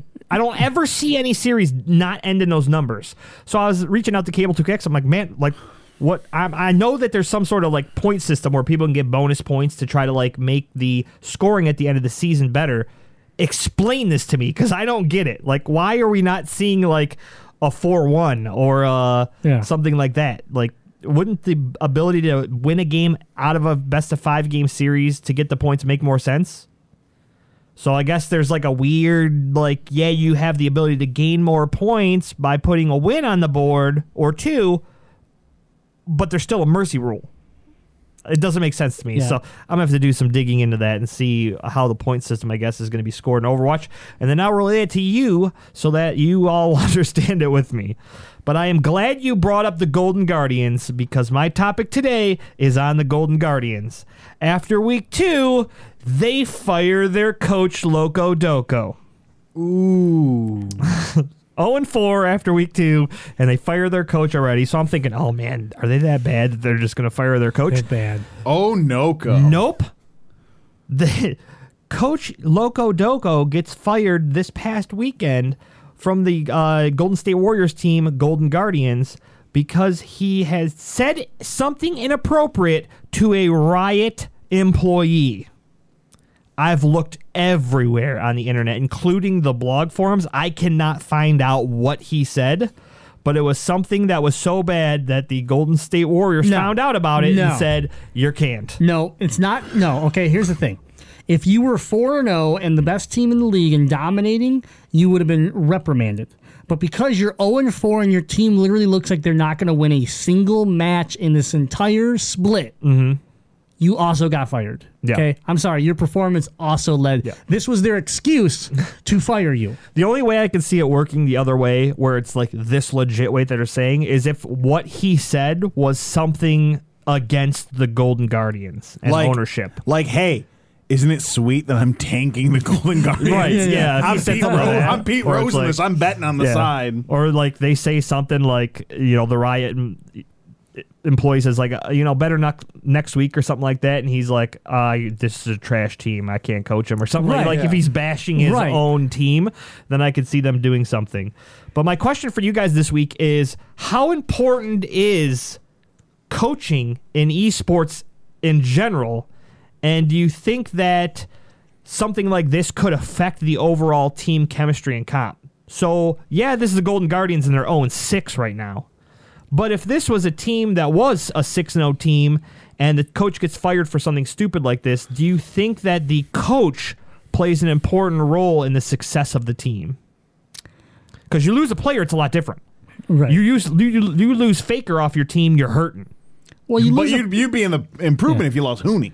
hundred percent. Yeah, you'd win. Right. You, you just go undefeated for the rest of your life. But um, no. I, okay, so here's the the coach is important, eh, but in a different way that I think like league or esports in, in general is like there's so much adjustment and just crazy on the fly during a match like changes and tweaks that you're making as a team and the coach is off stage not communicating with you. You know, like they, they, they help you set up a match like in league. They're they're there, they're helping you draft, they're giving you strategy for how we want to attack this team because we've because based off of what we've studied, you know, and, and all that stuff. But when the game's going, it's just the headsets that you have on with your teammates. And so it's not like hockey where your coach from the bench can sit there and yell at you to make an adjustment.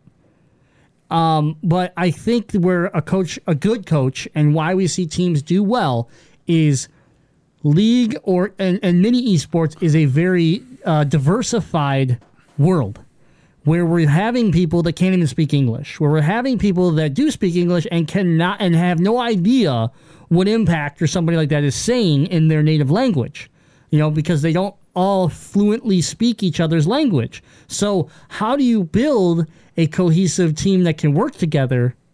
It's your coach. Your coach can can either gel that team to make them work or you get the Golden Guardians that has players on it that are supposed to be good. Contractz was a was a rookie of the of the split. Well, runner-up rookie of the split. Still, Contractz was an all star guy Yeah. for God's sakes. Uh, which is your jungler. Yep. You got you got Hai, who's been a, a an all star mid laner. Yes, he's near you know he's on the tail end of his career, Mm-hmm. but he's still someone that has tons of knowledge of the game. One of the best shot callers in the game, Yeah, too. you have people on your team that are supposed to be good. They're not working together, and that is where I blame the coach. Is that in practice, in life, when they're at the house, when they're training, when they're eating together, when they're doing things, it's not gelling. It's not working. Where we're seeing teams like, let's just take 100 Thieves, for example, because they are a new, brand new team, that their makeup is 100% new. And they work because I think the, the coaching and the environment and the nurturing that's being done with this team is helping them become what an actual team. And the coach is a big part of that. The coach actually got interviewed for 100 Thieves uh, after Saturday's matchups. And they said, what, what were your expect, expectations for this team? And he said, I didn't have any. And everybody was kind of like, ooh, like he shouldn't have said that. And he's like, no, I, I get the team to play together with one another. All the players are good enough that they know what they need to do in order to, you know, portray my game plan that I come up with them. My job is to exactly what you said, get them to gel together and learn how to play with each other. That's it.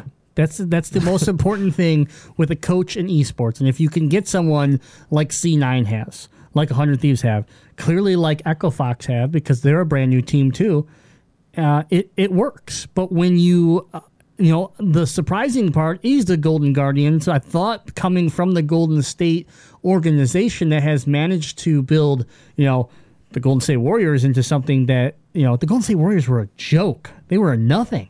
And they built them into something. I so You know, I remember being a little disappointed when Draymond Green, uh, a player I'm a big fan of, got drafted to Golden State. I was like, ah, man, like. I guess it would have been cool if he would have got drafted to a team that's like a little more successful, but like it's cool he got drafted. And then it was like two or three years later, he won an NBA title. I was like, that's awesome. Yeah. This was super cool to see. So yeah, they've been able know, to cultivate talent. That's the that organization that you know that took on the Golden Guardians. So I really thought they would come out the gate better, consider especially when you look at the Hundred Thieves success, which is another NBA uh, team organization that has also had a lot of success in their own right, um, building a, a, uh, a successful group, and it did seem to transition to over to the Hundred Thieves. And the only thing that I can sit there and point at is they brought in Nadeshot. They brought in these people that happen to be the right people to build the organization and then put the coaches underneath them and say, these are the people we want to run this team. And sure enough, it's worked. Yeah. You know, and so I don't know. I uh, coaches are super important, but they're not they're it's not like a traditional sport. And I'm hoping that this is a situation um, that I'll make reference to in hockey in the Tampa Bay Lightning. Tampa Yeah. Bay Lightning were garbage. Horrible. And then Steve Yzerman, the captain of the Wings here in Metro Detroit, retired, went down to Tampa, and manages that team now. He's not the coach, but he manages it. But he has successfully taken the coach and the players from that team, got rid of the the people that he didn't think were going to work, and then brought new people in and built the Tampa Bay Lightning into a threatening hockey team over the past five to eight years Consistently threatening. consistently. So, you know, I'm hoping that this is a situation for the Golden State Warriors where they're saying, hey, Locodoco wasn't the person that we, you know, I guess we're hoping for, and we're just going to get rid of him and then rebuild the Golden Guardians from the new coach that we bring in. And honestly, I think they played halfway decent this past weekend when they had their assistant coach step in as their coach. They, I mean, I don't know if I'd say they played half decent. I mean, I think out of two games, they had like four kills total. They had like th- two, four towers total. Out of, like Mm-hmm. they're zero and six now, aren't they? Yeah, pretty sure they're all. So like, they, I mean, they lost both their games this week, and this is week three. So that's you know two two every week. That's zero and six. Like, I don't know, and and like you can't simply you go look at their academy, right? Every team has like a a farm team now. They call it the academy team, and you go look at what they have down there, and it's like, God, you guys are screwed. Like you're like. I don't know what you do, and then because like we were all excited about the NA being franchised because the shakeup, right? All these players were moving in every direct, all these different directions. Well, guess what? They all have homes now. They're all signed contracts. Many of them, many of the ones that, that you would care about acquiring, multi-year contracts. So, where's the pool, the talent pool that you're going to pull Right. from to fix this problem? You don't have like. There's no such thing as the the league uh, draft. So interesting question. We all know the shelf life of a esports or specifically a League of Legends player uh, is super short. Could that create a cycle where these teams are cycling through success very quickly? You might have a team have a three or four year run on top, which I mean is actually a long time when you look at it. But then you know it could be a whole new cycle of players. And if they're not cultivating a culture, if they're not, you know, signing the best people, it, we could see this fluctuation where teams dominate for a couple of years and then they quickly fall, and it, we we could see cycles. It's super possible just because the life uh, the life cycle of an esports player and you know technically a team comp could be so so short. You're not going to see dynasties Yeah. where you're going to have one player group just really holding it down And- for a long period of time. You could see that with the the franchising this year and the fact that Team Liquid was was struggling last year. Mm-hmm. They were trying to pull wins out, and then they come into the LCS. They get a coach. They went out and they you know made sure that they went for the players that they wanted, and they they drafted a great team, and now they are successfully beating LPL in game times to wins. They broke the record of it had like a 24 minute game the other day. Wow. Yeah, and before that it was twenty. Like they've was broken the 27, record. yeah. They've broken the record three times now. Yeah. Like within NA, and now they broke. And now they've gone into the to uh, beating the LPL. Yeah. Yeah, it's it's nuts. Now, Impact came out and said like that they didn't do very well when they scrimmed in Korea, but you know that's uh, that was one thing that's been driving them. That's why they're saying the the way they're playing and the way they're pushing and the way they're trying to play with this speed because that's what the LPL does. That's why we don't compete well because when we're over here running 45 minute games, they're over there trying to speed they're they're you know, they're trying to win in the short game.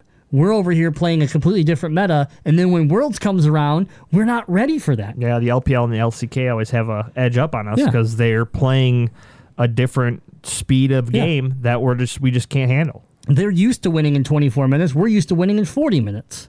It's very different. So they're built by by the time that we hit 24 minutes, we're still waiting for, you know, certain things. They're ready to end game.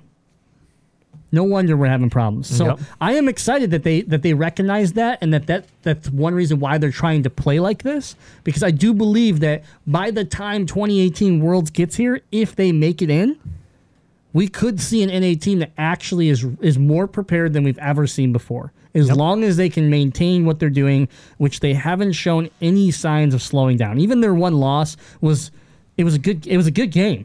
Mm-hmm. You know, like you're like it's okay that you didn't win every single game, but what you're doing is impressive. Yeah. So you know, now just stay away from injuries and keep your team cohesive because you got a lot of all stars on your team, and you don't want to get that whole you know pay attention to me, give me give me the resources. No, I want to be the guy that you know the go to guy. Like as long as they can keep everybody happy, because we have had reports that Olleh and Biofrost, uh, sorry, Olleh and Doublelift have already had disagreements. Mm-hmm. You know, um, so I don't know. We'll see. I'm I'm excited to see what they can do as long as they can keep it keep it together. But yeah, I mean. I, I don't know. I, I I'm worried for the bottom end of this league, especially considering that these teams are guaranteed placement. It's like I think there still should have been like I know you got rid of regulation of um Yeah, regulation. yeah regulation, but like um there still should have been something in place. Unfortunately, like I don't want to see the Golden State Warriors team struggle for eight years. I just don't. You know, and like if if an organization's not gonna not gonna fix it or not gonna take something serious, then you know.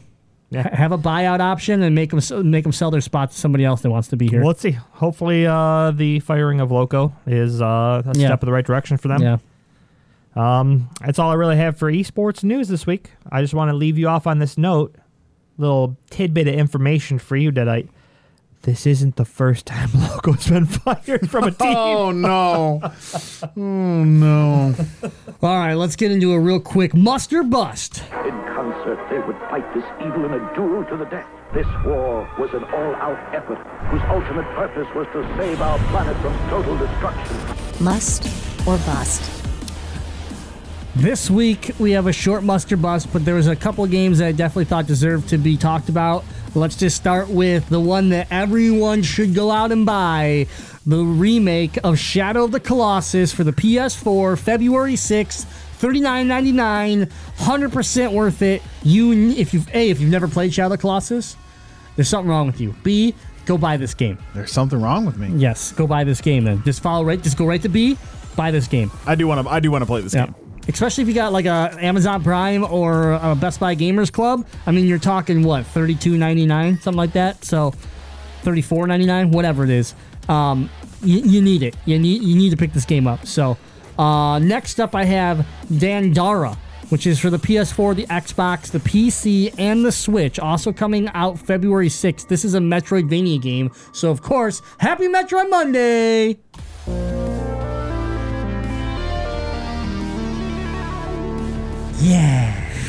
um, this is a real interesting Metroidvania game that has a lot of uh, teleportation and and um, you can use all the walls. So you, you like transfer your character from the from the ground to the ceiling from the walls, and it looks really cool. Uh, the game is going to run you eleven ninety nine, and I think I'm going to pick this up on the Switch for sure. It looks uh, art style looks cool, and they said it's uh, you know it's a lot. It's a great game if you're a Metroid fan. So there you go. Uh, Civilization 6 is getting its first expansion, Rise and Fall, and that's on the PC February 8th for $29.99. Obviously, if you are uh, into Civ uh, style games, this is a big expansion for you that uh, should be well worth your money. Um, Octogeddon. This one I thought was right, was kind of for you. It needs to be sharked again. Octogeddon for the PC, February 8th. Uh, uh, the price point was questionable because they haven't technically said what it is, uh, but it's going to fall in between that 10 to $20 range. This is made by the Plants vs. Zombies guys. And it's basically you get to play this giant octopus that your goal is to destroy the city as best you can.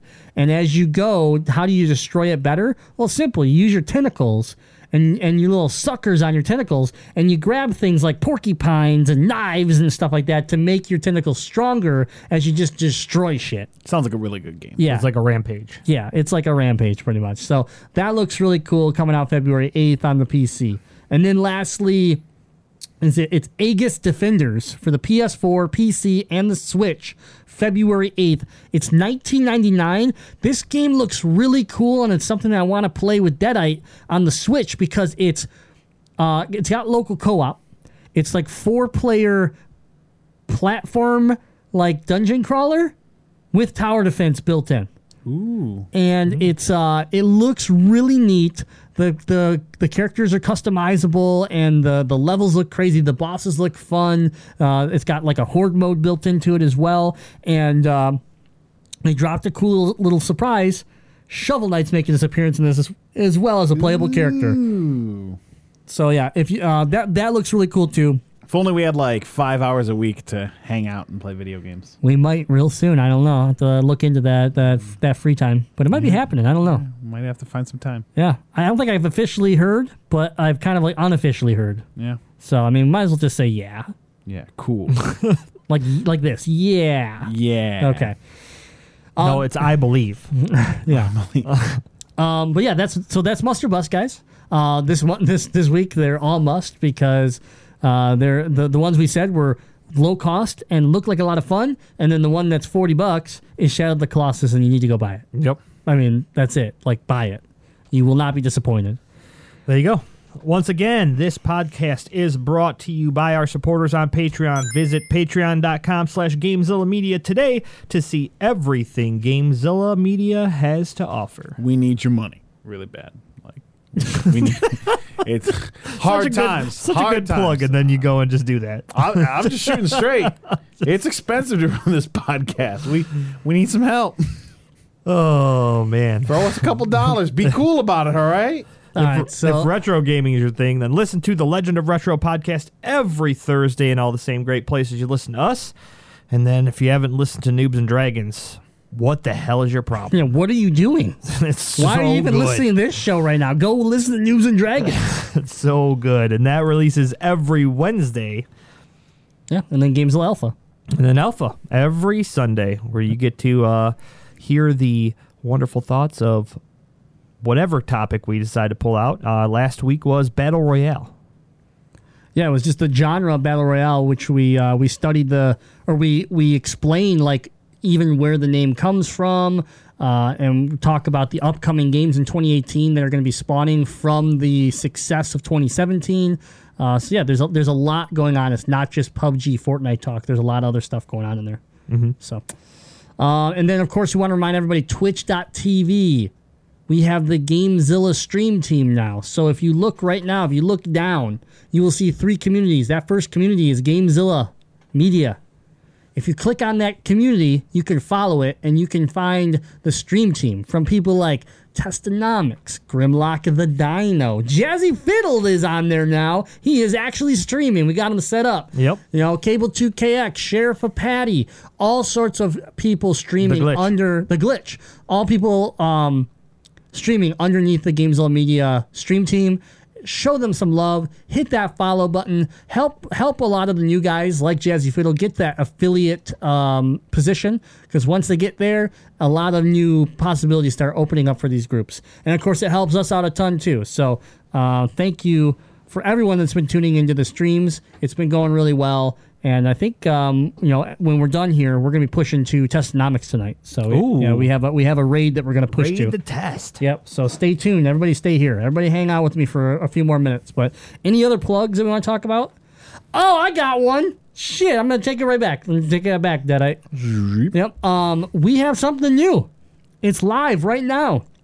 Go to YouTube, Gamezilla Media. YouTube.com. It's a website. That's right. And you can watch the first ever episode of Pixel Theater by none other than Player One Miggy. That's right. Pixel Theater is a exclusive to Gamezilla Media, and it is a, a special monthly show that's going to be coming out that I think you're going to enjoy from the uh, past of G4 TV. We've they've uh, Miggy's taken a lot of ideas from that and created a really cool show. I'm not going to say anything else, but Pixel Theater episode one live now on Gamezilla Media YouTube. I've watched it twice. It's so good. It's good. It's so good. So, uh, other than that, you can always go over to YouTube and watch Craig WK long plays. He's still building out Final Fantasy VI. And then we'll be moving on to his next game. But uh, keep an eye out on the YouTube page. Hit that subscribe button because more and more content being added to our YouTube every day. Gamezilla Media is on social media. It is. You can, by you can, I mean you need to immediately follow us on Instagram. We're posting fun pics of maybe games we're playing. Uh, Grim and I both post uh, pics of our different uh, retro collection pieces, uh, videos of us having a good time clowning around. So uh, make sure Gamezilla Media on Instagram. Uh, get at us on Twitter. We're always tweeting stuff out. We're happy to chat with you there, talk with you a little bit there. Um, Motor City Gaming page on Facebook. That's our fan page. And don't forget, we have that closed group, that Gamezilla podcast group, where you can come in and chat and uh, you know post different links and stuff. So uh, it's a closed group, but we'll we'll happily let you in. If you're looking for any of those links, you just go to gamezillamedia.com and they're all right on the top of the website. So if you're looking to, to go somewhere and you can't find us, go to the website, click the button, and there you go. All right, I don't think we have anything else. We want to thank everybody for hanging out on episode 194 of the Gamezilla podcast. Uh, we'll see you next week, and until then, game, Game on. on. You sure you don't want to buy this can for forty-two dollars? I actually drank the energy drink out of it, but the can's still good. Yeah, it's it's like a trophy. How much do you think that aluminum's worth? At least. Here's the deal: you buy it for forty two dollars. I guarantee you will make seventeen ninety five. Hmm. Can I stream it? Of course.